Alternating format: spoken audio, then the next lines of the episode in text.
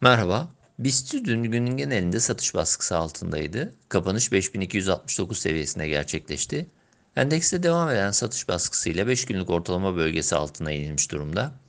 Diğer taraftan kısa periyot için destek bölgesi olarak değerlendirdiğimiz 5320 seviyesi altındaki kapanış zayıf seyre işaret ediyor. Bu aşamadan sonra kısa periyotta yeni bir iyimserlik ve olumlu teknik görünüm için 5430-5500 seviyesi üzerine geri dönüş gerektiğini belirtebiliriz. Bu bölgeye kadar oluşabilecek hareketler sınırlı tepki çabası olarak değerlendirilmeli. Bandın altındaki hareketin devamı zayıf seyrin devamına yönelik sinyal olarak düşünülebilir.